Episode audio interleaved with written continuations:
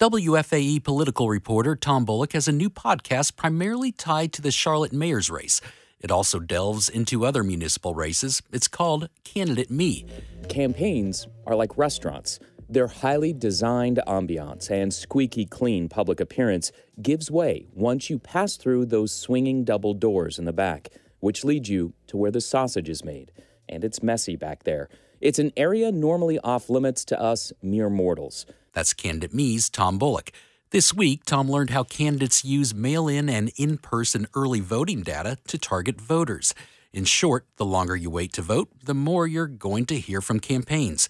Here's an excerpt of his conversation with two Charlotte political consultants, Democrat Dan McCorkle and Republican Larry Shaheen. You'll hear first from McCorkle.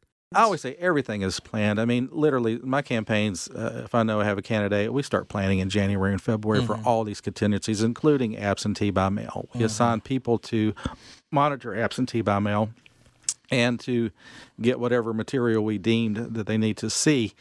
Because we And by that you mean flyers and we, mailers. uh, mailers. I mean, the problem with absentee mailers, you do have to pay the full price of a of a stamp on that. Whereas you know, bulk rate we can get down, but you know, you're doing a couple a You don't meter them?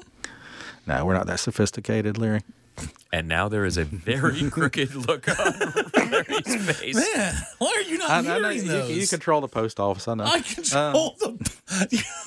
so no, I mean, we're, you're going to be sending out a dozen a day, maybe two dozen a day, but it does add up, and you do want to hit them. The secret is you want to hit them with a postcard within within three days after them receiving after them ordering the ballots. So You need to have that piece of mail out to them. how do you know who has ordered an absentee This ballot? it's Board of Elections. It is You have to public ask. them. knowledge. We're not going to tell you how to find it, but yeah, it's public. it's yeah, you can knowledge. find out. Uh, we'll teach you later.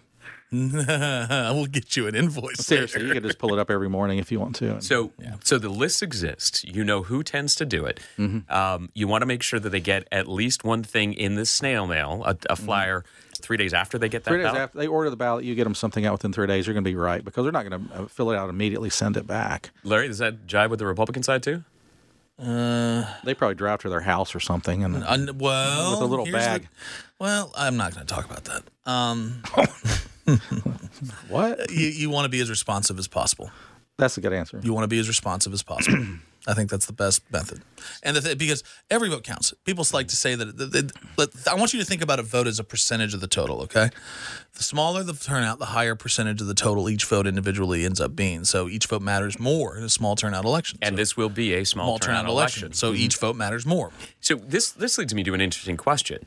You guys know, you know, campaigns know who's doing the mail-in ballots. Mm-hmm. So you will do what you can to influence those voters, but that means through the process of elimination, you roughly know who is not We- an early voter, who uh, is not an early absentee we voter. can so we can track them down to, to the point when they vote. We know when they voted.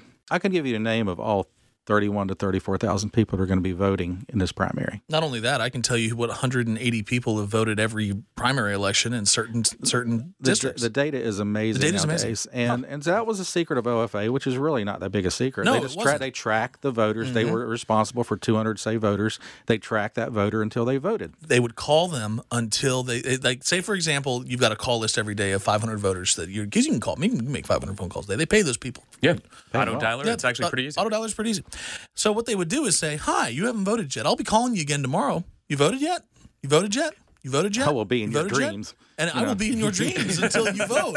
And, and and look, and this is the thing that people don't seem to understand. You know, uh, and and this is where I I, I love this. I, I have candidates all the time who are like, "Oh my God, I've annoyed someone." I'm like, "Good, send them another piece of mail." They're like, "Why?" And I'm like, "Because you captured their attention and you have their vote as long as they go. And in Just get them to go." And they're AAA voters. They're gonna vote. But go ahead and vote now and make it easier on me and Larry, so we can get get our data down and, and know exactly what's going to hopefully happen. So the short answer to my question then is yes. If you are a voter who likes to wait until the actual election day You're going to get annoyed. to vote, You're going to get you pieces guys of mail, phone calls, emails, text us if we ha- if you have your cell phone. We're going to bother you badly.